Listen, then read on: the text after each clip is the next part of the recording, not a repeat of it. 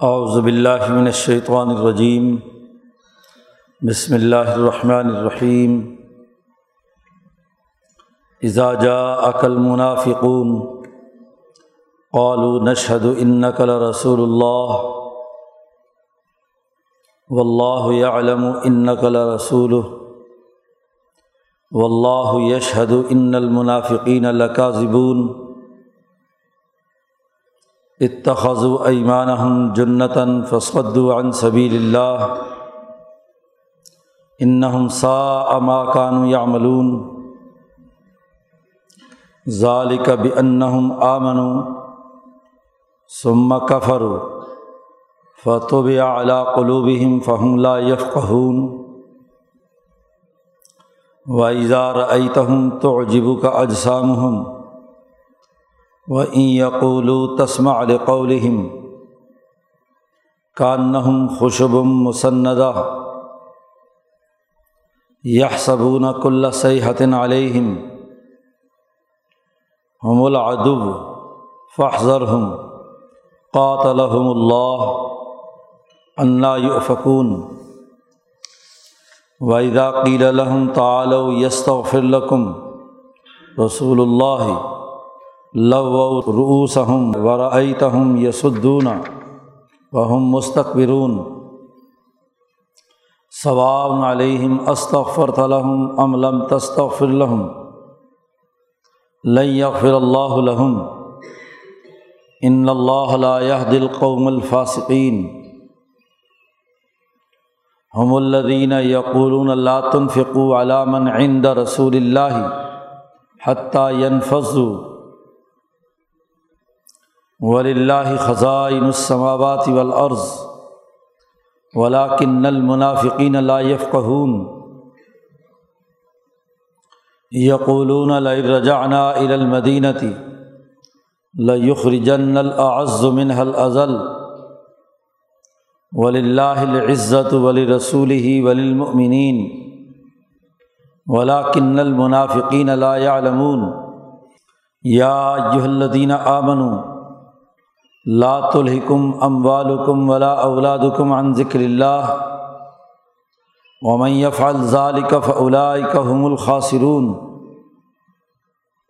وانفقوا مما رزقناكم من قبل ان ياتي احدكم الموت فيقول رب لولا اخرتني الى اجل قريب فاصدق واكن من الصالحين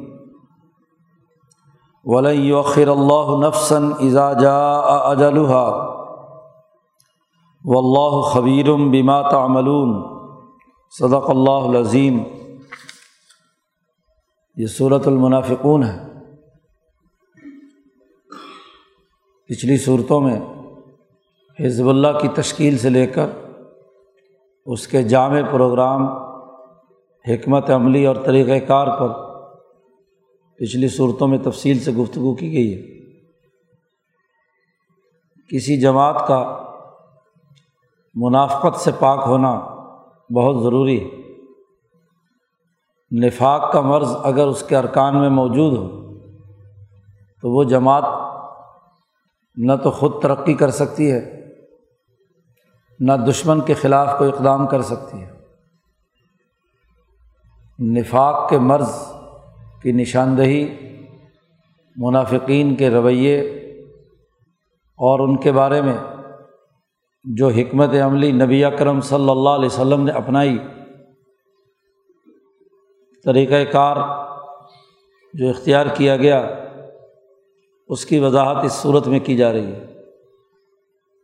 نفاق کے مرض رکھنے والے لوگوں کے رویے کیا ہوتے ہیں؟ کردار کیسا ہوتا ہے؟ ان کے خلاف اقدامات کیا کیے جائیں؟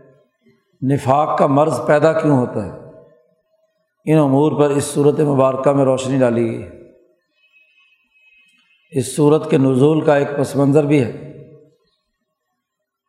کہ نبی کرم صلی اللہ علیہ وسلم ایک غذبہ سے واپس تشریف لا رہے تھے۔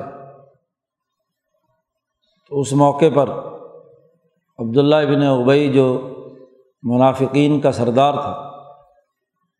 نفاق کے مرض میں مبتلا، مال و دولت کا رسیہ اور سیاسی طاقت کے حصول کے مرض میں مبتلا تھا۔ نبی اکرم صلی اللہ علیہ وسلم سے حسد و کینہ اس کے دل میں بہت زیادہ تھا۔ اس غذبہ میں مسلمانوں کے ساتھ ساتھ یہ منافقین بھی شریک تھے۔ ایک واقعے کے ضمن میں اس نے نبی اکرم صلی اللہ علیہ وسلم اور مہاجرین کے حوالے سے نازیبہ گفتگو کی۔ کوئی واقعہ لین دین کا ایک مہاجر اور ایک انصار کے درمیان پیش آ گیا تو وہ انصاری اس قبیلے سے تعلق رکھتا تھا جس کا ان کے ساتھ پہلے جاہلیت کے زمانے کے معاملات چل رہے تھے، تو وہ انصاری عبداللہ ابن ابئی کے پاس پہنچ گیا۔ وہاں بات چیت شروع ہوئی۔ اس نے مہاجر کی شکایت کی کہ اس نے میرے ساتھ زیادتی کی ہے یا کوئی معاملہ پیش ہوا۔ تو اس وقت اس نے یہ جملہ کہا کہ تم انصاری لوگ ہی ایسے ہو کہ تم نے ان مہاجرین کی بڑی مدد کی ہے، ان پر مال خرچ کیا ہے۔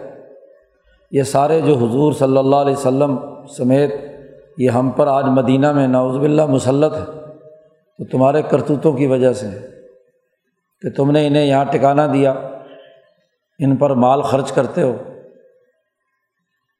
تو مقامی، غیر مقامی کا سوال اٹھا کر جماعت میں لڑائی پیدا کرانے کا سبب اس نے اختیار کیے، انصار کو ابھارا کہ وہ مہاجرین سے لڑائی کریں۔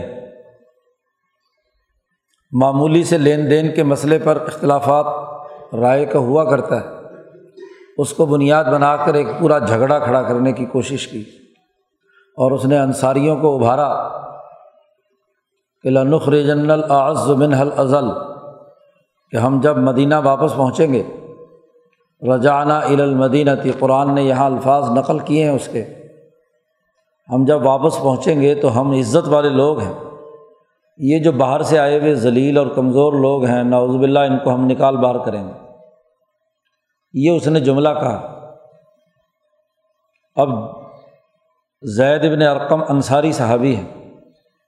انہوں نے جب یہ بات سنی تو انہیں بڑا شدید غصہ آیا اور وہ نبی کرم صلی اللہ علیہ وسلم کے پاس تشریف لائے اور انہوں نے یہ جو واقعہ پورا ہوا تھا، عبداللہ ابن ابئی کی طرف سے، یہ نبی اکرم صلی اللہ علیہ وسلم کے سامنے بیان کیا۔ اب آپ صلی اللہ علیہ وسلم کی مجلس میں حضرت عمر فاروق بھی موجود تھے۔ یہ جماعت کے اندر تفریق پیدا کرنے، اجتماعیت کو نقصان پہنچانے کی بڑی گہری سازش تھی۔ تو عمر فاروق نے حضور صلی اللہ علیہ وسلم سے حسب عادت اجازت طلب کی کہ اگر آپ اجازت دیں تو میں اس کی گردن اتار کر آپ کے سامنے پیش کر دوں۔ رسول اللہ صلی اللہ علیہ وسلم نے انہیں روک دیا۔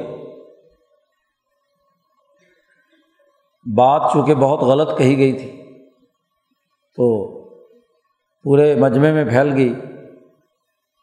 تو یہ اس کو بڑی شرمندگی ہوئی۔ یہ آیا، حضور کے سامنے بڑی قسمیں وسمیں اٹھائیں کہ نہیں، میں نے یہ بات نہیں کی اور میں تو جماعت کا خیر خواہ ہوں، یہ ہوں، کیونکہ منافق کے کوئی پاؤں نہیں ہوتے۔ اب اس کے نتیجے میں بجائے عبداللہ ابن ابئی کے خلاف ماحول بننے کے، حضرت زید ابن ارقم رضی اللہ تعالیٰ عنہ کے خلاف ماحول بن گیا۔ اس نے قسمیں اٹھائیں، اللہ کی قسم اور فلاں کی قسم، میں نے ایسی بات نہیں کہی ہے ایسے جھوٹا پراپگنڈا کر رہا ہے۔ تو بدنام تو ہونا چاہیے تھا عبداللہ ابن ابئی کو، لیکن جب قسمیں قسمیں اٹھائیں تو حضور صلی اللہ علیہ وسلم نے نظر انداز کیا تو زید ابن ارقم کے خلاف سارے ہو گئے کہ یہ ایسی جاسوسی کرتا ہے۔ غلط باتیں اس نے بیان کی ہیں۔ اب وہ بیچارے شرمندہ ابھی سفر سے روانہ ہوئے ہی ہیں مدینہ کی طرف۔ تو یہ صورت مبارکہ نازل ہوئی۔ اور اس میں وضاحت کر دی کہ زید ابن ارقم نے جو جملے نقل کیے ہیں، اللہ نے وہی جملے یہاں بیان کر دیے کہ اس نے بالکل صحیح اور ٹھیک بات کہی تھی۔ اس نے جھوٹ بات نہیں کی، باوجود انصاری ہونے کے عبداللہ ابن ابئی انصاریوں کو اکسارا مہاجروں کے خلاف۔ اس کے باوجود اس نے ایمان پر قائم رہتے ہوئے جماعتی ڈسپلن کو برقرار رکھتے ہوئے صحیح بات حضور تک پہنچائی۔ اسی موقع پر اسی عبداللہ ابن ابئی کے بیٹے حضرت عبداللہ ابن عبداللہ جن کا نام ہے، انہیں جب پتہ چلا کہ حضور سخت ناراض ہے اور عمر فاروق پھر اجازت مانگ رہے ہیں قتل کرنے کی، تو انہوں نے حضور صلی اللہ علیہ وسلم کے پاس آ کر عرض کیا کہ اگر آپ کو میرے باپ کی گردن چاہیے ہے تو مجھے اجازت دیجیے یہ کام میں خود اپنے ہاتھوں سے سر انجام دوں گا۔ مجھے دنیا میں آپ صلی اللہ علیہ وسلم کے بعد جو انسان سب سے زیادہ محبوب ہے اپنے خاندان میں، وہ میرا باپ ہے۔ آپ کو پتہ ہے کہ میں اپنے باپ کی بہت خدمت کرتا ہوں۔ باپ ہونے کے ناطے، اس کی عزت کرتا ہوں، خدمت کرتا ہوں۔ اگر میرے باپ کو کسی اور آدمی نے قتل کر دیا، تو میرے لیے ممکن نہیں ہے کہ میں اسے زمین پر چلتا ہوا دیکھ سکوں، اپنے باپ کے قاتل کو۔ ہو سکتا ہے کہ اس میں میں اس کو قتل کر دوں جس نے میرے باپ کو قتل کیا ہو اور پھر میں جہنم میں چلا جاؤں۔ آپ مجھے اجازت دیں، آپ کو اگر گردن چاہیے ہے تو میں اس کی گردن اتار کر آپ کی خدمت میں پیش کر دیتا ہوں۔ نبی اکرم صلی اللہ علیہ وسلم نے فرمایا کہ نہیں۔ لوگ کہیں گے کہ محمد صلی اللہ علیہ وسلم اپنے جن ساتھیوں سے ناراض ہوتے ہیں، ان کو منافق قرار دے کے قتل کرا دیتے ہیں۔ اس لیے حکمت عملی کا تقاضا یہ ہے کہ اس کو کچھ نہ کہا جائے۔ تو عبداللہ ابن عبداللہ تلوار اٹھا کر اپنے باپ کے سامنے پہنچ گئے اور کہا کہ تمہاری یہ بات اب قرآن نے ثابت کر دی ہے کہ لئی رجانہ المدینہ تھی جب ہم مدینہ واپس پہنچیں گے تو ہم عزت والے لوگ، ذلیل لوگوں کو نکال دیں گے۔ تو تم نے رسول اللہ صلی اللہ علیہ وسلم اور ان کے ساتھ آنے والے مہاجرین کو ذلیل کہا ہے۔ تم یہاں مجمع عام میں کہو کہ ذلیل وہ نہیں ہے، ذلیل میں ہوں۔ عزت والے ہیں محمد صلی اللہ علیہ وسلم اور ان کی جماعت اور میں ہوں جو ذلت کا کام کرتا ہوں۔ جھوٹے باتیں ایک تو بات کہی، پھر جھوٹی قسمیں اٹھائی اللہ تعالیٰ کی اور کہا کہ جی میں نے کچھ نہیں کیا۔ تو مجمع عام میں اپنے باپ سے یہ کہلوایا کہ میں ذلیل ہوں اور محمد صلی اللہ علیہ وسلم عزت والے ہیں۔ اس کے نتیجے میں پورے مدینہ میں عبداللہ ابن ابئی کا نفاق کھل کر سامنے آ گیا۔ اس کا جھوٹ بھی سامنے آ گیا۔ اسی جھوٹ کا تذکرہ یہاں قرآن حکیم نے کیا ہے۔ اتنا بدنام ہوا یہ کہ لوگوں کو منہ دکھانے کے قابل نہیں رہا۔ تو حضرت عمر فاروق رضی اللہ تعالیٰ عنہ فرماتے ہیں کہ مجھے رسول اللہ صلی اللہ علیہ وسلم نے بلایا اور بلا کر کہا کہ عمر، دیکھو، تم اگر اس کو قتل کر دیتے تو ایک تو اس کا خون تمہاری گردن پر ہوتا۔ دوسرا جماعت کے اندر تفریق پیدا ہوتی۔ جن انصاریوں کے سامنے یہ تقریر کر رہا تھا، خود بھی اسی قبیلے سے تو ان انصاریوں کے دماغ میں یہی بات آنی تھی کہ یہ ہمارے قبیلے کی وجہ سے قتل کر دیا گیا۔ تو آپس میں لڑائی پیدا ہوتی، جماعت میں انتشار پیدا ہوتا۔ اب دیکھو، وہ زندہ زمین پر چل رہا ہے۔ لیکن سب کے سامنے ذلیل اور رسوا ہے۔ وہ جو حکمرانی کے خواب دیکھ رہا تھا۔ کہ بجائے حضور صلی اللہ علیہ وسلم کے یا یہ لوگ مدینہ سے نکل جائیں تو مجھے یہاں حکومت مل جائے گی۔ تو اس کا سیاسی قتل ہو گیا۔ جسمانی قتل کے بجائے سیاسی قتل کرنا زیادہ بہتر ہے۔ حکمت عملی کا تقاضا ہے۔ عمر فاروق فرماتے ہیں کہ مجھے حضور نے یہ بات سکھائی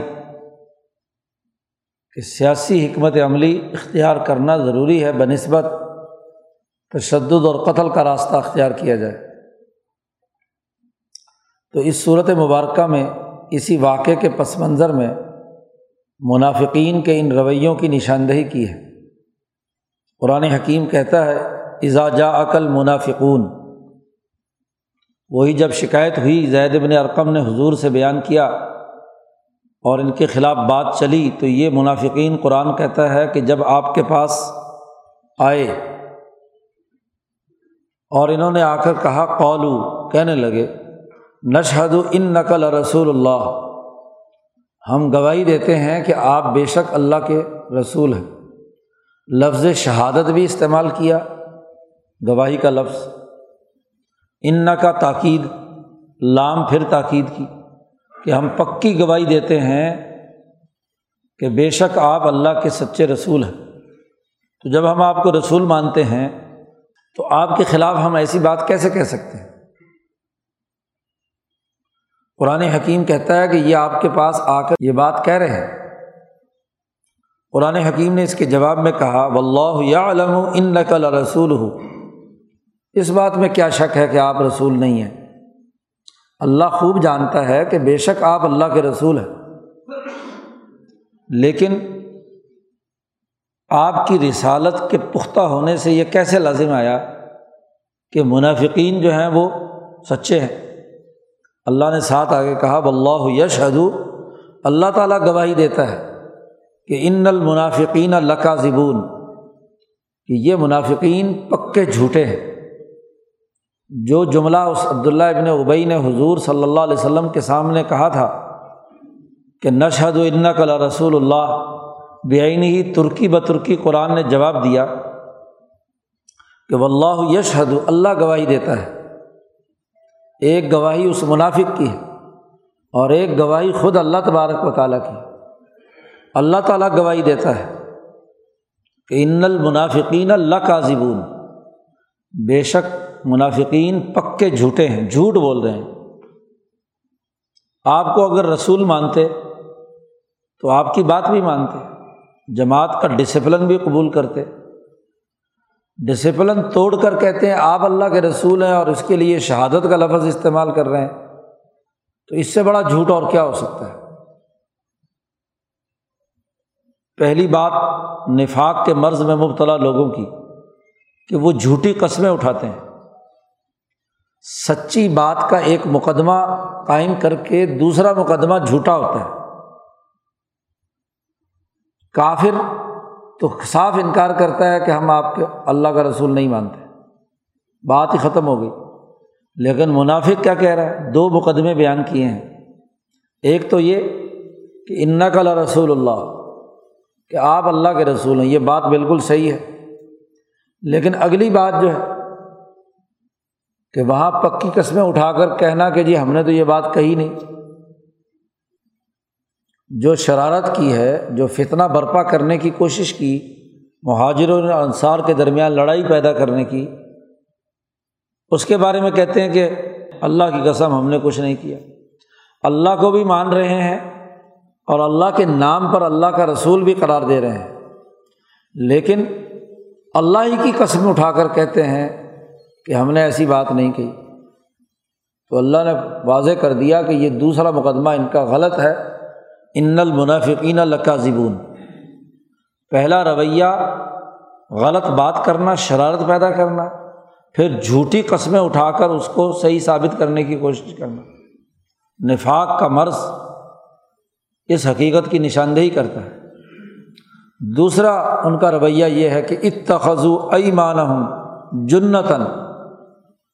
یہ قسموں کو ڈھال بناتے ہیں۔ کہ اب ڈسپلن توڑنے پر سزا ملے گی۔ جھوٹی قسم اٹھانے پر جماعت سے اخراج ہو سکتا ہے۔ جو مفادات نبی اکرم صلی اللہ علیہ وسلم سے اور جماعت سے اٹھا رہے تھے، مسلمان ہونے کے نتیجے میں مال غنیمت میں ان کو حصہ ملتا تھا۔ مسلمان ہونے کے ناطے۔ باقی جو تحفظ مدینے میں تھا، وہ ان کو حاصل تھا۔ امن سے رہ رہے تھے۔ ورنہ تو کافروں کے ساتھ تو لڑائیاں اور معاملات تھے۔ تو انہوں نے ان تمام کے لیے اپنی قسموں کو ڈھال بناتے ہیں، جنتاً۔ اور نہ صرف ڈھال بناتے ہیں فصد عن سبیل اللہ اللہ کے راستے سے لوگوں کو روکتے ہیں۔ قسم اٹھا کر اپنے آپ کو وہاں پاک صاف ہو کر آ گئے اور پھر آ کر جو کمزور قسم کے مسلمان یا ڈھیلے ڈھالے لوگ ہیں، ان کو کہتے دیکھو، ہم نے شرارت بھی کی اور بچ کے نکل آئے۔ اور پھر نوزب اللہ نبی اکرم صلی اللہ علیہ وسلم کے بارے میں جیسے غزوہ تبوک کے واقعے میں آتا ہے کہ نبی اکرم صلی اللہ علیہ وسلم تو ہوا ازن کہ صرف کان ہیں۔ سناؤ تو ہر جھوٹی سچی بات پر ایمان لے آتے ہیں۔ ان کو ہاں جی باقی گہرائی کا نہیں پتہ نوزب اللہ حضور صلی اللہ علیہ وسلم کے بارے میں الٹے سیدھے باتیں کرتے ہیں۔ آپ تو صبر و تحمل سے برداشت کر رہے ہیں۔ پارٹی کے لوگ نفاق کے مرض سے اگر غلط باتیں کر رہے ہوں تو قیادت اگر انہیں نظر انداز کرے کہ ان کو براہ راست کوئی ایکشن نہیں لینا چاہیے تو وہ سمجھتے ہیں کہ یہ قیادت بے وقوف ہے۔ ہم نے انہیں پاگل بنا لیا۔ ہم جو مرضی کرتے رہیں، ان کو کون سا نظر آ رہا ہے؟ منافق یہ سمجھ رہا ہوتا ہے کہ ہماری بات اوپر نہیں پہنچ رہی، نہ قیادت کو پتہ چل رہا ہے۔ تو اندر ہی اندر جو کمزور سے لوگ ہوتے ہیں، جو ابھی نئے نئے اسلام میں داخل ہوئے یا مدعو بنے، تو ان کے دل میں خیالات ڈالنا ہے کہ یہ تو پیسے کھانے والے لوگ ہیں، یہ تو ایسے ہیں، یہ تو ویسے ہیں، آگے جیسا کہ آ رہا۔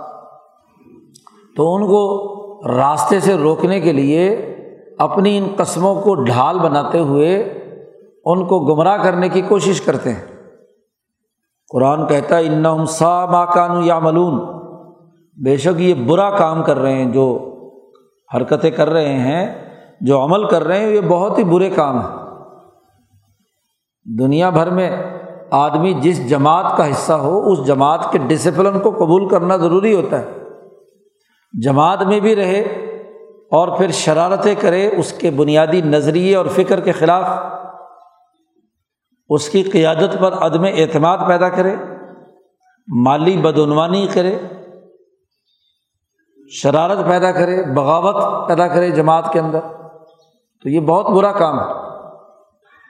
دنیا میں کوئی جماعت بھی اپنے داخلی نظام میں شرارتوں کو برداشت نہیں کر سکتی۔ راست اقدام پر مجبور ہوتی ہے کہ براہ راست اس کے خلاف کارروائی کی جائے۔ تو بہت برا عمل کر رہے ہیں۔ قرآن حکیم کہتا ہے کہ یہ ساری ان کی منافقت، اس کا ایک پس منظر ہے۔ اور وہ پس منظر یہ ہے کہ ظال کا بھی ان آمن اس کی وجہ یہ ہے کہ یہ لوگ پہلے ایمان لائے، جماعت کے نظریے اور نصب العین کو قبول کیا۔ پارٹی میں داخل ہوئے حزب اللہ میں۔ اللہ پر ایمان لائے۔ سمک کفر ہو پھر کافر ہو گئے۔ زبان سے تو ایمان کا اقرار ہے، لیکن دل سے کفر ہے۔ بات کو ماننے کے لیے تیار نہیں ہے۔ اب مسلسل یہ حرکت کر رہے ہیں۔ کہ بات سنی، سچا پروگرام سنا، تو دل سے ایمان لے آئے۔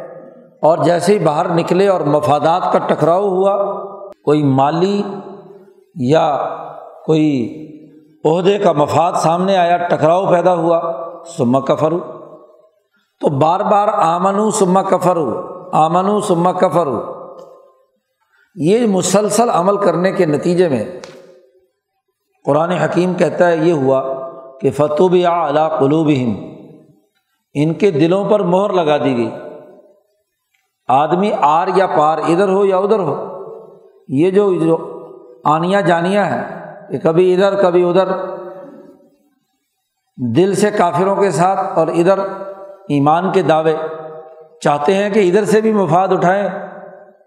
مدینے کی ریاست کے جو فوائد ہیں، وہ بھی نبی اکرم صلی اللہ علیہ وسلم سے سمیٹیں اور ادھر سے خفیہ طور پر مکے کی ریاست سے بھی اپنے مفادات اٹھائیں۔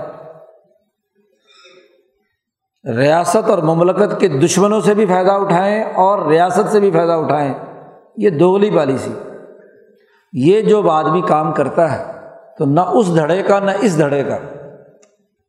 اس کے نتیجے میں اس کے اندر مسلسل بد آمالیوں کے نتیجے میں دل مست ہو گئے۔ مرض پیدا ہو گیا۔ فی قلوب مرض فضادہ اللہ مرضا۔ ان کے دلوں میں یہ مرض ہے، عادت بن جاتی ہے نا۔ انسان اگر سیکھے اپنی جماعت کے ساتھ رہنا اور اس پر استقامت، تو ویسی عادت بن جاتی ہے۔ اور یہ جو آنے جانے کا چکر ہے، مفاد کے پیچھے بھاگنا، تو پھر وہ منافقت کی عادت پیدا ہو جاتی ہے۔ اس عادت کے نتیجے میں فتوبیہ علا قلوب ان کی طبی ساخت، ان کے قلب کی جو بنیاد ہے، وہ خراب ہو گئی۔ فہم اللہ یف کہون اب ہر طرف سے مفادات اٹھائے جا رہے ہوں تو بات کیسے سمجھ میں آئے گی؟ یہ لوگ سمجھیں گے نہیں۔ لا یف کہون ان کے دلوں میں بات نہیں آئے گی۔ ان کی فقاہت اور ان کی سمجھ تو اتنی ہے کہ ادھر سے بھی مال لے لو، ادھر سے بھی مال لے لو۔ ادھر سے بھی معاہدہ ملتا ہے تو وہاں بھی لے لو، ادھر سے بھی میں لے لو۔ مذہبی لوگ بھی ہماری شناخت کو برقرار رکھے، ہمیں قائد محترم بنائیں۔ اور سیاسی لوگ بھی اپنے مفادات کے لیے ہمیں قائد محترم مانیں۔ تو ادھر بھی راضی، ادھر بھی راضی۔ ظلم کا نظام چلانے والے بھی راضی، کرپشن کرنے والے بھی راضی۔ اور جو ایمان والے ہیں، بیچارے نیک ہاں جی مسجدوں، مدرسوں کے علماء، مخلصین، تو وہ بھی راضی رہیں۔ وہ بھی جھنڈا اٹھا کر پھرے۔ وہ بھی اپنے لیے ہاں جی اپنا قائد محترم مانے تو اس سے بڑا مرض کیا ہوگا؟ جب عادت ہی نفاق کی پیدا ہو جائے تو وہ بات کبھی نہیں سمجھ سکتا۔ لاکھ اس کو سمجھانے کی کوشش کرو، نہیں سمجھ میں آئے گی اسے۔ بات فوم یف کہون یہ بہت خطرناک بات ہے۔ ابتدائی درجے کا نفاق ہو یا عملی طور پر کوئی سستی کاہلی ہو گئی ہو، تو اس کو تو سمجھا بجھا کر درست کیا جا سکتا ہے۔ لیکن جب دل ہی اس بات پر پختہ ہو جائیں، چالیس چالیس، پچاس پچاس سال سے تو انہوں نے ہمیشہ ہر جگہ پر نفاق کا ہی کام کرنا ہے، انہیں صحیح بات سمجھ میں نہیں آ سکتی۔ قرآن حکیم نے نقشہ کھینچا کہ ایک تو ان کی زبان کی حالت تو یہ ہے کہ جھوٹ بولتے ہیں، قسموں کو ڈھال بناتے ہیں۔ یہ ان کے علمی رویے ہیں، فکری رویے ہیں۔ دل ان کے مس ہو چکے ہیں، بات سمجھنے کی صلاحیت ان میں نہیں رہی۔ انسان کی دو ہی قوتیں ہوتی ہیں۔ ایک قوت عاقلہ اور ایک قوت عاملہ۔ عقل اور عمل کی قوت۔ تو عقل کا دیوالیہ پن تو اس سے سمجھ لیجیے کہ اس طرح کی جھوٹے قسمیں اٹھا کر بات سمجھنے کے لیے تیار نہیں ہے تو یہ تو عقل کا دیوالیہ پن ہے۔ ذرا ان کے عمل کا دیوالیہ پن بھی دیکھیے۔ قرآن کہتا ہے ادار آئی کا ہوں اے محمد صلی اللہ علیہ وسلم، یا اے قرآن حکیم کی تلاوت کرنے والے جب تو انہیں دیکھے گا ان کی جسمانی اور عملی حالت کو، تو تو عجیبو کا اجسام ہم جسم تجھے ان کے بڑے اچھے لگیں گے، بڑے موٹے موٹے بریلر کی طرح پھولے ہوئے۔ جی خوبصورت جسم، چکنے چپڑے۔ جی تو بڑے خوبصورت جسم ہوں گے ان کے۔ اور بڑی وضا قطع اسلامی ہوگی۔ جی شکل و صورت عبداللہ ابن ابئی کی اتنی بڑی داڑھی، پگڑی پہنتا تھا۔ موٹا تازہ پھولا ہوا۔ ہاں جی لگتا تھا بہت قداور ہے، بہت لمبے قد کا تھا۔ اور بہت ڈیل ڈول کا آدمی تھا۔ جی اس لیے اس کو کسی کا کرتا بھی پورا نہیں آتا تھا، اس کا اپنا لباس تھا۔ حضرت عباس رضی اللہ تعالیٰ عنہ لمبے قد کے تھے، جب وہ گرفتار ہو کر جو غزوہ بدر کے موقع پر آئے۔ تو ظاہر ہے، قیدیوں کے پاس تو کوئی کپڑے ساتھ تو تھے نہیں۔ تو یہاں جتنا عرصہ رہے لباس پورا نہیں آ رہا تھا۔ تو اسی سے عبداللہ ابن ابئی سے لمبا کرتا جو ہے، وہ ملا تھا جو حضرت عباس کو پہنایا گیا۔ تو یہ لمبے قد کا، لمبے ڈیل ڈول کا آدمی تھا۔ تو تو عجیب کا اج سام ہم ان کے جسم تجھے بہت اچھے لگیں گے۔ بہت خوبصورت جسم۔ اور زبان کی حال کیا ہوگا؟ قرآن کہتا ہے وہ یقول جب یہ تقریر کرتے ہیں بات چیت بولتے ہیں اپنے زبان سے، تو تسما لقول تو آپ ان کی بات کو سنتے رہ جائیں۔ ایسے منطقی دلائل دیں گے، ایسے وضاحت کے ساتھ گفتگو کریں گے۔ مذہبی مجمع ہو تو وہاں مذہبی گفتگو ایسی کریں گے کہ واہ واہ کے ڈونگرے برسیں گے۔ سیاسی مجمع ہو تو وہاں کریں گے۔ پارلیمنٹ میں تقریر کرنی ہو تو وہاں واہ واہ کے ڈونگرے برستے ہیں۔ کیا تقریر کی ہے؟ کیا منطقی سغرے کبرے جوڑے ہیں؟ کیا ادبی اور فصیح تقریر ہے؟ پھٹے توڑ تقریر ہے۔ کہیں جمعہ پڑھائیں گے تو وہاں بھی بڑی بڑی لمبی چوڑی تقریریں کریں گے۔ تو سنتا ہی رہ جائے گا تو تقریر ہے ان کی۔ تسما لقول ہم ان کے قول کو سننے کے لیے کان لگائے گا کہ واجب جی واہ، کیسی بات کہی ہے۔ زبان سے ایسی باتیں کریں گے اور جسم بھی بڑے موٹے موٹے ہوں گے۔ تو عجیبو کا اجسام ہوں لیکن حالت یہ ہوگی کہ ان ہم خوشب ہم مسندہ۔ عمل کی حالت صرف ایسی ہے کہ جیسے کسی ہاں جی ایکسپو سینٹر میں ایک شو پیس لگا ہوا ہو، دیوار کے ساتھ کھڑا کیا ہوا ہو۔ کاننا ہم گویا کہ قرآن نے نقشہ کھینچا خوشب مسندہ۔ سوکھی خشک لکڑی ہے، بڑی خوبصورت تراش و خراش کے ساتھ دیوار کے ساتھ ٹیک لگا کر کھڑی کی گئی۔ مسندہ۔ شو پیس ہے۔ عمل کی طاقت اور قوت۔ نہیں۔ اب عبداللہ ابن ابئی نے اپنی مجلس میں انصار کے سامنے تو شرارت کی۔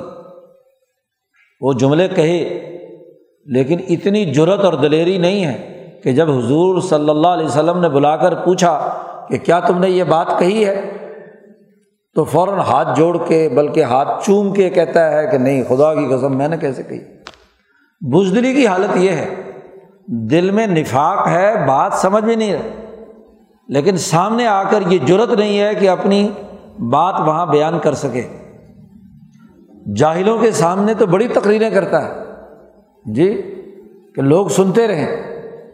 اور بڑے ڈیل ڈول والا اپنے جسمانی خوبصورتی کو واضح کرتا ہے۔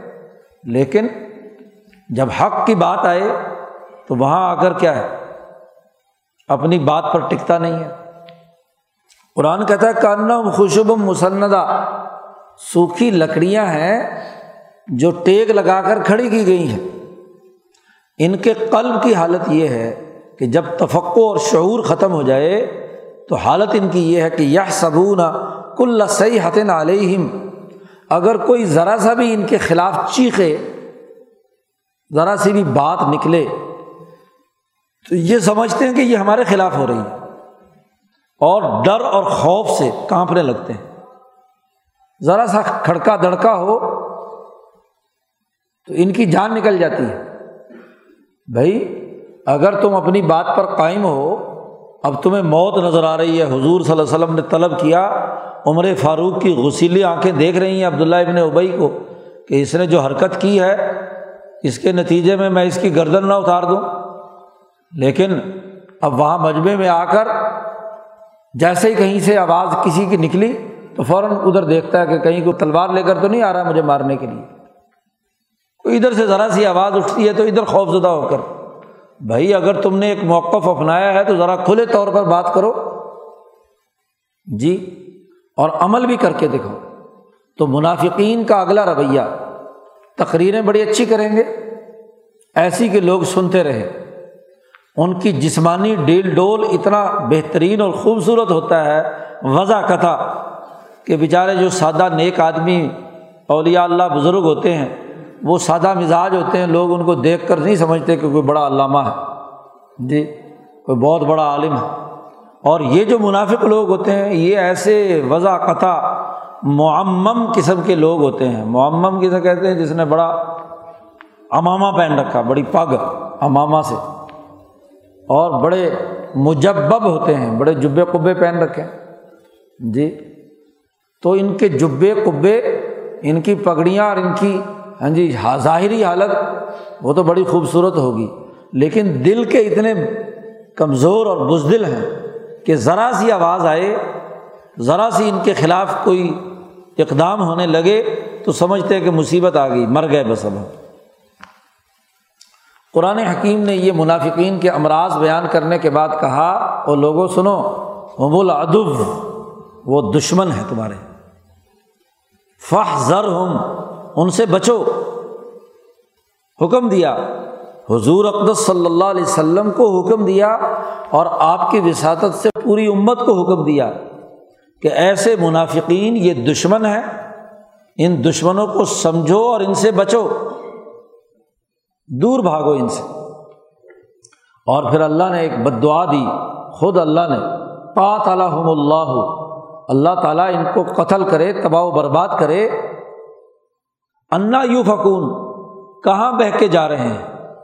نبی اکرم صلی اللہ علیہ وسلم آ چکے، حضور کا سچا پیغام واضح ہو چکا، آپ کا دین غالب ہو رہا ہے۔ ایسے موقع پر یہ کدھر ادھر ادھر کہاں بھاگتے پھر رہے ہیں؟ دعویٰ اسلام کا اور کام منافقوں کا، نفاق کا، انسانیت کو نقصان پہنچانے کا۔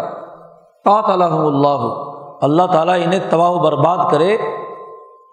انا یو فکون جب یہ آیات مبارکہ نازل ہوئیں اور عبداللہ ابن ابئی کی ساری خرابیاں بھی واضح ہو گئیں۔ اس کا نفاق کھل کر سامنے آ گیا۔ منافق کا نفاق کھل کر سامنے آ جائے تو کچھ لوگ ایسے ہوتے ہیں جو سمجھانے کی کوشش کرتے ہیں کہ شاید یہ درست ہو جائے۔ قرآن نے اس کو بیان کیا ویزا قیل الحم اور جب ان سے کہا جاتا ہے کہ تعالو آؤ رسول اللہ صلی اللہ علیہ وسلم کے پاس یس القم رسول اللہ ان سے معافی مانگ لو۔ چلو غلطی ہو گئی، تم نے یہ خرابی کی، جھوٹ بولا، غلط بات کی۔ تو چلو اب رسول اللہ صلی اللہ علیہ وسلم سے آ کر معافی مانگ لو، معذرت کر لو، کیونکہ تمہارا جھوٹ تو اب کھل کر علم نشرہ ہو گیا، قرآن نے واضح کر دیا کہ ان المنافقین اللہ تو اب صحیح راستہ یہ ہے کہ صد کے دل سے ایمان قبول کرو، خیر خواہی مطلوب ہے۔ تو لوگوں نے جا کر سمجھایا عبداللہ ابن ابئی کو کہ معافی مانگ لو۔ الرسول اللہ صلی اللہ علیہ وسلم تمہیں معاف کرنے والے ہیں۔ خود بیٹے نے سمجھایا یس الکم رسول اللہ۔ تو کیا آگے سے کیا؟ جواب کچھ نہیں تھا نا۔ تو لو روس ہوں تو اپنے سر مٹکاتے ہیں۔ ایسے گردن مٹکانا کہ نہیں، زبان سے تو بولنے کی ضرورت نہیں ہے۔ لو روس ہوں اور ورا ہوں اور آپ انہیں دیکھیں گے۔ کہ یسدون و ہم مستقبرون پیچھے ہٹتے ہیں، بڑے تکبر سے حکارت سے۔ خرابی واضح ہو گئی، نفاق کھل کر سامنے آ گیا۔ چالیس پچاس سال سے جماعت کا بیڑا غرق کر دیا، شیخ الہند کا مشن تباہ و برباد کر دیا۔ بزرگوں کی پوری محنت تباہ و برباد کر دی۔ اگر کہا جائے کہ چلو معافی مانگ لو۔ تو رعی تہم یسدون بہم مستقبرون بڑے تکبر اور غرور سے کہتے ہیں، دیکھو، یہ ہماری کامیابی ہے کہ ہم نے یہ کیا، وہ کیا.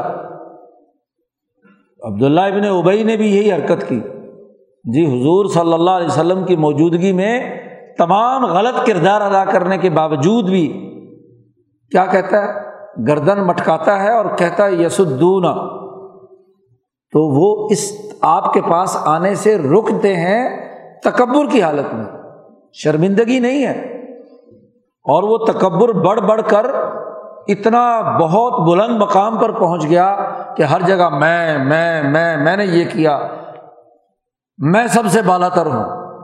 کوئی میرے مقابلے میں نہیں آ سکتا۔ جی تو یہ جو میں میں کا چکر ہے وہ مستقبر تکبر ہوگا۔ وہ حقیر سمجھے گا اپنے علاوہ۔ کسی عدالت کو، کسی حکومت کو، کسی عسکری طاقت کو ماننے کے لیے تیار نہیں ہے۔ تکبر سے بھرا ہوا وہ مستقبرون یہ کیا ہے؟ منافقت کا مرض ہے۔ قرآن نے کھول کھول کر منافقین کے امراض بیان کر دیے۔ اور جب ایسی حالت ہو جائے کہ تکبر اور غرور سے وہ بات درست سمجھنے کے لیے تیار نہ ہو، تو قرآن نے کہا کہ اب ان کے دلوں پہ ایسی مہر لگ چکی ہے کہ سوا ان علیہم، برابر ہے ان پر۔ کہ استغفر تلحم اے محمد صلی اللہ علیہ وسلم، آپ بھی اگر ان کے لیے استغفار کریں یا استغفار نہ کریں، برابر ہے۔ یعنی آپ بھی ان کے لیے معافی مانگے از خود، تو تب بھی ان کو معافی نہیں ملے گی۔ استغفر تلحم املم تصطفر الحم آپ کا استغفار کرنا یا نہ کرنا برابر ہے۔ لئی یغفر اللہ الحم اللہ تعالیٰ ان کو کبھی معاف نہیں کرے گا۔ یہ اللہ کے مجرم ہے، یہ رسول اللہ کے مجرم ہے۔ آپ تو شاید رحم دلی کی وجہ سے اس کو معاف کر دیں، استغفار پڑھیں اس کے لیے، لیکن اللہ کبھی معاف نہیں کرے گا۔ ان اللہ یہ دل قوم الفاصقین جو فسق و فجور میں مبتلا قوم ہے، اللہ تعالیٰ اسے ہدایت نہیں دیتا۔ فسق یہی ہے کہ ایمان تو اختیار کیا، دین قبول کیا لیکن عمل نفاق والا رہا۔ عمل اس کے خلاف کیا۔ ڈسپلن توڑا۔ احکامات الہیہ کا مذاق اڑایا۔ یہ فسق۔ اور وہ بھی جانتے بوجھتے ہوئے۔ تکبر اور غرور سے۔ عبداللہ ابن ابئی کا انتقال ہوا۔ تو چونکہ ان کے بیٹے حضرت عبداللہ ابن عبداللہ بڑے مخلص، نیک مسلمان تھے، وہ حضور صلی اللہ علیہ وسلم کے پاس آئے اپنے باپ کی محبت کے تناظر میں اور حضور صلی اللہ علیہ وسلم سے کہا، عرض کیا کہ ایک تو آپ اپنا قمیص دے دیں۔ میں اس کو کفن اس میں دینا چاہتا ہوں۔ شاید اللہ تعالیٰ اس کی برکت سے اس کو معاف کر دے۔ جی۔ اور دوسرا یہ کہ آپ اس کا نماز جنازہ پڑھا دیں۔ تو نبی اکرم صلی اللہ علیہ وسلم نے اپنا قمیض دے دیا۔ قمیض دینے کی وجہ تو یہ تھی کہ جو قمیض اس نے حضور صلی اللہ علیہ وسلم کے چچا کو غزبۂ بدر کے موقع پر دیا تھا، حضرت عباس رضی اللہ تعالیٰ عنہ کو، تو حضور نے ارادہ فرمایا کہ اس کا قرضہ اس کو ادا کر دیا جائے۔ ایسا قمیض خواہ حضور صلی اللہ علیہ وسلم نے بھی پہنا ہوا ہو جی اور منافق کو پہنا بھی دیا جائے تو اس کو کیا فائدہ دے گا؟ قمیض پہنا دیا گیا۔ پھر وہاں حضور صلی اللہ علیہ وسلم پہنچے، نماز جنازہ پڑھنے لگے۔ مسلح پر جیسے ہی کھڑے ہوئے نماز پڑھانے کے لیے، تو عمر فاروق رضی اللہ تعالیٰ عنہ فرماتے ہیں کہ میں چھلانگ مار کر حضور کے سامنے کھڑا ہو گیا۔ اور مجھے بعد میں بڑا احساس ہوا کہ میں نے کہ یہ کیا حرکت کی۔ کبھی ایسی ضرورت نہیں، مجھے ہوئی کہ میں ایسا حرکت کروں کہ حضور نماز پڑھانے کے لیے تیار ہیں۔ اور میں نے آ کر حضور صلی اللہ علیہ وسلم سے کہا کہ کیا آپ اس آدمی کی جنازہ پڑھائیں گے؟ کہ جس کے بارے میں اللہ نے کہا ثوا علیہ مستغفر الحم عملم تستغفر الحم آپ اس کے لیے استغفار کریں یا نہ کریں، اللہ معاف نہیں کرے گا۔ آپ اس کا اس لیے استغفار کرنے کے لیے، نماز جنازہ پڑھانے کے لیے کھڑے ہوئے ہیں۔ اس نے وہ حرکت کی، وہ حرکت کی، وہ حرکت کی، جتنی اس کے جرائم تھے۔ وہ میں نے وہاں کھڑے ہو کر حضور صلی اللہ علیہ وسلم کے سامنے بڑے جوش سے بیان کر دی۔ نبی کرم صلی اللہ علیہ وسلم مسکرائے اور مجھے کہا، عمر، ایک طرف ہٹ۔ ہاں جی مجھے نماز پڑھانے دے۔ یہی ہے نا کہ آیت میں کہا گیا ہے کہ تو استغفار کرے یا نہ کرے، تو مجھے اختیار دیا ہے کہ میں استغفار کروں یا نہ کروں۔ تو میں استغفار کروں تو کیا مسئلہ ہے؟ جی نبی کرم صلی اللہ علیہ وسلم نے نماز جنازہ پڑھائی۔ عمر فاروق فرماتے ہیں کہ بعد میں مجھے احساس ہوا کہ یہ تو نے کیا حرکت کی؟ جب رسول اللہ صلی اللہ علیہ وسلم نماز پڑھانے کے لیے کھڑے ہو گئے تو تو نے یہ ساری باتیں کی۔ نبی اکرم صلی اللہ علیہ وسلم کے سامنے۔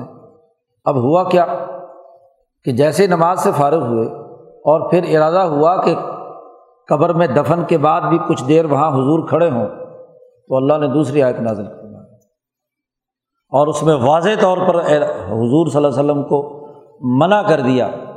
کہ آپ ستر دفعہ بھی اس کے لیے استغفار کریں گے تو نہیں معاف کیا جائے۔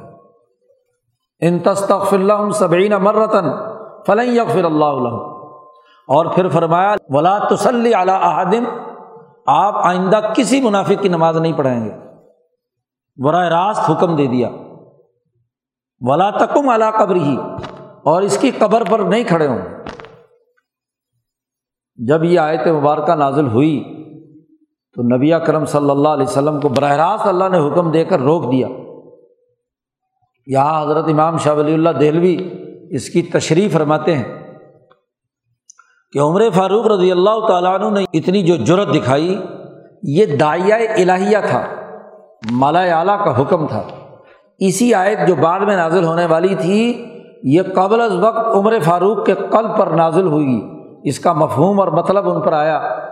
اور اس دائیا قلبیہ کی وجہ سے ہی حضرت عمر حضور صلی اللہ علیہ وسلم کے سامنے کھڑے ہو کر یہ بات عرض کرتے رہے۔ تو یہ دائیا الہیہ تھا اور شاہ صاحب نے یہاں بڑی اچھی گفتگو کی ہے اضالت الخفا میں، صوفیہ کی زبان میں کہ یہ جو دائیا الہیہ ہے، جب یہ دائیا حقانیہ کسی کے قلب پر آتا ہے تو اس کے اپنے تمام ارادے اور تمام چیزیں ختم ہو جاتی ہیں۔ وہ سراپائے حکم خدا بندی بن جاتا ہے۔ اب کہاں حضور صلی اللہ علیہ وسلم کا مقام اور کہاں عمر فاروق کا؟ اور ان میں یہ جرت کہ نماز کے لیے لوگ سب باندھ رہے ہیں اور حضور مسلح پر کھڑے ہیں اور عمر آ کر سامنے کھڑے ہو گئے۔ بعد میں حضور صلی اللہ علیہ وسلم نے فرمایا کہ عمر تیرے کہنے کے مطابق تو آیت نازل ہو گئی۔ تو اب تو مجھ پر پابندی کرنی پڑے گی کہ میں کسی کی نماز جنازہ نہ پڑھاؤں اور نہ ہاں جی۔ کسی کی قبر پر کھڑا ہوں، تو وہ اللہ پاک نے بالکل واضح طور پر ہاں جی منع کر دیا کہ ان منافقین کی نہ نماز جنازہ پڑھنی ہے، نہ ان کے لیے استغفار کرنی ہے۔ منافق کے لیے استغفار کیا مانا؟ جماعت کو نقصان پہنچایا، اس کی پیٹھ میں چھرا گھونپا، اس انقلابی پروگرام کے راستے کی رکاوٹیں پیدا کیں۔ ہاں جی نبی کرم صلی اللہ علیہ وسلم اور ان کے احکامات کا مذاق اڑایا۔ دین کی توہین و تزلیل کی، اس کی نماز جنازہ پڑھی جائے گی۔ اس کے لیے استغفار کیا جائے گا۔ تو یہ کمزور لوگوں کی بات ہے۔ عمر فاروق کی اور قرآن حکیم نے بعد میں اس پر مور تصدیق ثبت کر دی کہ آئندہ ایسا معاملہ نہیں ہوگا۔ ہوم الدین یقولون، یہ وہ جملے دہرائے ہیں کہ جو وہاں انصاری اور مہاجرین کے اس اختلاف کے موقع پر ابن ابئی نے انصاریوں سے کہے تھے کہ ہم الدین یقولون، یہ منافقین، وہ ہی ہیں جو کہتے تھے۔ کسی نے کہا وہاں لاتن فکو علامن عند رسول اللہ حتیٰ فضو ان مہاجرین پر مال خرچ مت کرو۔ اور جب یہ بھوکے مریں گے تو خود ہی چھوڑ کر بھاگ جائیں گے یہاں سے مکہ میں۔ تم نے انصاریوں نے اپنی آدھی جائیداد، آدھا مال، آدھے گھر، ہر چیز ان کو دی، ان پر مال خرچ کیا۔ تو اصل تکلیف تو مال کی محبت تھی تو مال کی محبت کی بنیاد پر ان کو اکسایا جا رہا ہے جماعت سے بغاوت کے لیے۔ الزام ہی یہ لگایا جاتا ہے کہ جی چندہ کھا گئے۔ جی حضرت شیخ الہند رحمۃ اللہ علیہ پر بھی دیوبند کے منافقوں نے یہی جھوٹا الزام لگایا کہ جی یہ اور ان کے ساتھ جو یہاں مدرسے کے محتمے میں دارالعلوم دیوبند کے، حاجی عابد حسین اور فلاں فلاں، یہ پورے کے پورے لوگ چندہ کھا گئے، مال کھا گئے جی۔ تم لوگ ہو جو ان کو چندہ دیتے ہو، جس کی وجہ سے پھر تمہیں یہ شورا میں بھی نہیں رکھتے۔ تو ہر جگہ کے منافق اسی طرح کی حرکتیں کرتے ہیں۔ جی تو یہاں بھی یہی کہ انصاریوں کو اکسایا جا رہا ہے۔ لاتن فکو علامن عند رسول اللہ حتیٰ فضو اللہ نے کہا، عجیب بات کہتے ہیں یہ۔ اللہ کے لیے جو کام کر رہا ہے، تو اللہ کے رسول کے لیے خزانے کیوں نہیں ہوں گے؟ ولی اللہ خزائن السماوات والارض اللہ ہی کے پاس ہے آسمان و زمینوں کے خزانے۔ اولا کن المنافقین اللہ یفقہون منافقین کو یہ بات سمجھ میں نہیں آ سکتی۔ وہ سمجھتے ہیں کہ ان کے چندے سے کام چل رہا ہے۔ انہوں نے جو دو چار ٹکٹیں کٹوائی ہیں، اس کی وجہ سے نظم چل رہا ہے۔ نہیں، اللہ کے خزانے بے شمار جہاں سے مرضی دے۔ کوئی تمہارے چندے پر یہ کام ہو رہا ہے۔ یقولون، انہوں نے یہ بات بھی کہی ہے منافقین نے کہ لئی رجا نہ ار المدینہ تھی یہ وہی جملہ دہرایا کہ اگر ہم مدینہ پہنچیں گے اس غزبہ سے واپسی پر، تو لخرجن العزمن ازل تو ضرور بھی ضرور عزت والے ذلیل لوگوں کو مدینے سے نکال دیں گے۔ دو باتیں من منافقین نے بیان کی ہیں۔ ایک، مال کی محبت پیدا کی انصاریوں میں، پیدا کرنے کی کوشش کی اور کہا، مال مت خرچ کرو۔ اور دوسرا، اپنی مقابل طاقت بنا کر، اپنے نوجوانوں کی احساس پر عزت والے کہہ کر ذلت والوں کو نکالنے کا نعرہ لگا رہے ہیں۔ خود اپنے آپ کو عزت والے اور جو نظم و نسق چلانے والی جماعت رسول اللہ صلی اللہ علیہ وسلم کی ہے، اس کو الازل کہتے ہیں۔ تو اللہ نے اس کا بھی جواب دیا۔ ولی اللہ عزت ولی رسول ہی اللہ اس کے رسول کے لیے عزت ہے۔ ولی المؤمنین اور مومنین کے لیے عزت ہے۔ جو پورے نظریے کے ساتھ صدق دل سے اس نظریے پر ایمان لا کر اس کے لیے جد وجہد اور کوشش کر رہے ہیں، عزت ان کے لیے، حزب اللہ کے لیے۔ جیسے مال کے خزانے اللہ کے ہیں، ایسے سیاسی طاقت اور اس کی عزت بھی اللہ، اس کے رسول اور مومنین کی ہے۔ اولا کن المنافقین اللہ علمون لیکن منافقین نہیں جانتے، علم نہیں رکھتے۔ اللہ کے خزانے ان کے لیے کہا کہ ان کو نہیں سمجھتے لائف قہون اور یہاں سیاسی طاقت اور قوت جو اللہ اور اس کے رسول کی ہے، وہاں جملہ استعمال کیا بلاک لا یا تو یہ علم نہیں رکھتے۔ انہیں تو علم کے حوالے سے کوئی ان تک ہوا بھی نہیں پہنچی علم کی کہ عزت اور طاقت کیسے حاصل ہوگی۔ یہ تو اپنے گمان میں تھے کہ مدینہ میں ہماری حکمرانی قائم ہوگی۔ نبی اکرم صلی اللہ علیہ وسلم تشریف لائے۔ تو ان کے وہم و گنان ان کے علم سے ماورا عزت اللہ اور اس کے رسول اور ان کی جماعت کو ملی۔ جی۔ اب جب یہ منافقین کے امراض بیان کر کے نشاندہی کر دی، تو حزب اللہ کے مخلص کارکنوں سے کہا جا رہا ہے، یا الدین منو اے ایمان والو لات الحکم ام والم ولا اولاد کم عن ذکر اللہ۔ دو خرابیاں پیچھے منافقین میں تھیں مال کی محبت اور اس کے انفاق سے روکنا، دوسرا اپنی اولاد اور اپنی نسل، انصاریوں کی نسل پر فخر کر کے اس کو طاقتور بنا کر مہاجرین کو نکالنے اور رسول اللہ صلی اللہ علیہ وسلم کو وہاں سے نکالنے کا اعلان کرنا۔ تو اللہ پاک نے کہا، دیکھو، یہ جتنی بھی اولاد، جتنی بھی طاقت افراد کی کثرت سیاسی طاقت پیدا کرتی ہے۔ اولاد کا لفظ ایک کسی ریاست کے لیے نوجوان نسل کی بڑی طاقت ہوتی ہے۔ تو اولاد کا ذکر کیا ہے کہ اولاد حکم اور ام حکم تمہارا مال۔ یہ دونوں باتیں تمہیں اللہ کے ذکر اور قانون سے نہ روکیں۔ یعنی مال بھی اللہ کے راستے میں خرچ کرنا ہے اور اپنی سیاسی افرادی قوت جو ہے، اسے بھی اللہ کے لیے استعمال میں لانا ہے۔ یہ ذکر اللہ اللہ نے جو قانون بیان کر دیا وہ مقصد واضح کر دیا، مولانا سندھی فرماتے ہیں کہ پچھلی صورت میں، صورت الصف میں واضح کر دیا کہ رسول اللہ کس مقصد کے لیے آئے ہیں لیوز رہو الدینی کل ہی کہ اس دین حق کو تمام ادیان پر غالب کرنا ہے۔ یہ ذکر اللہ ہے۔ یہ اللہ کا بنایا ہوا قانون ہے۔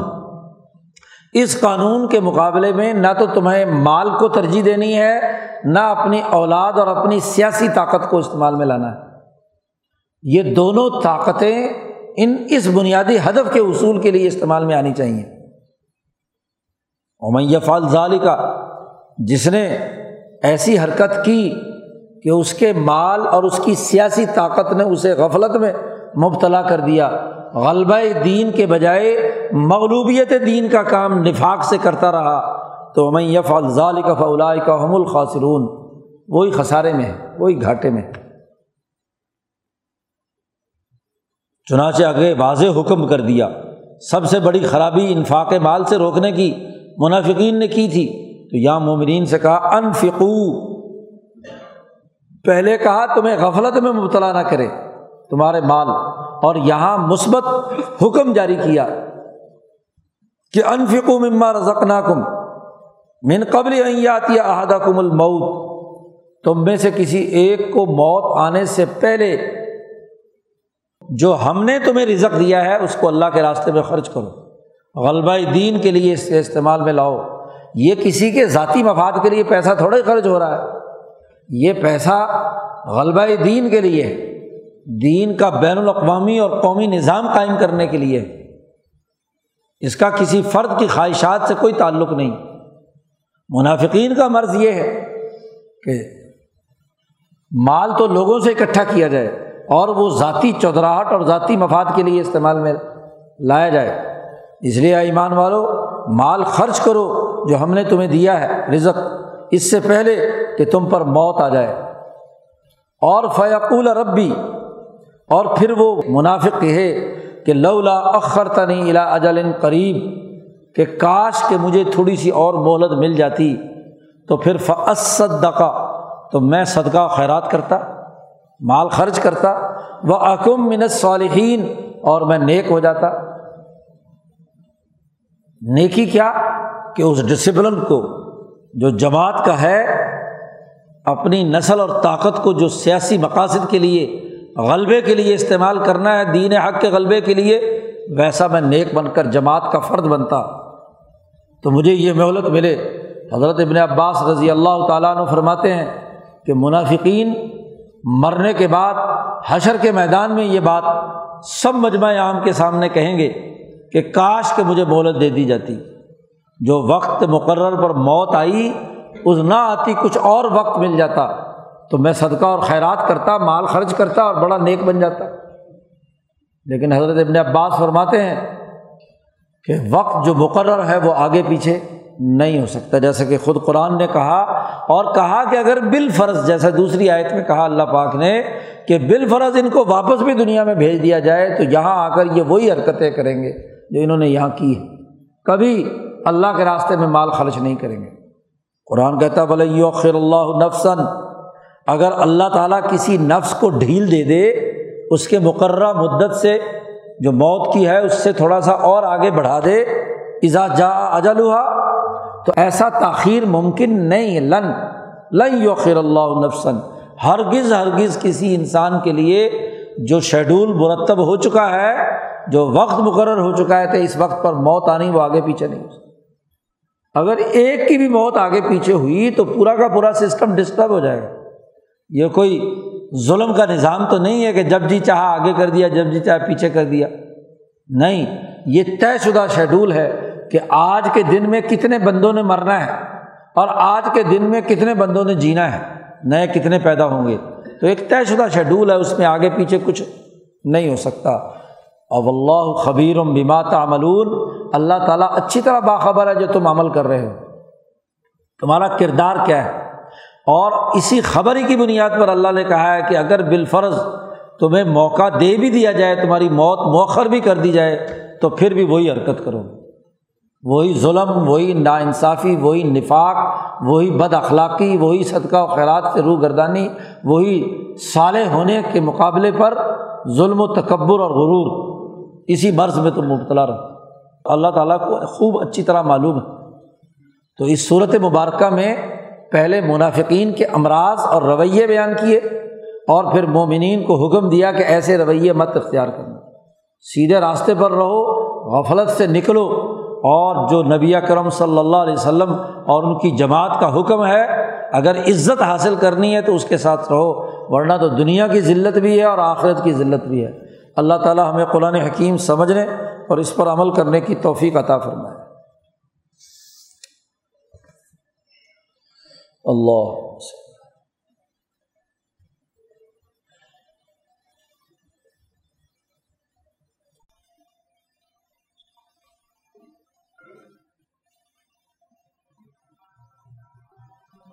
اجمعین۔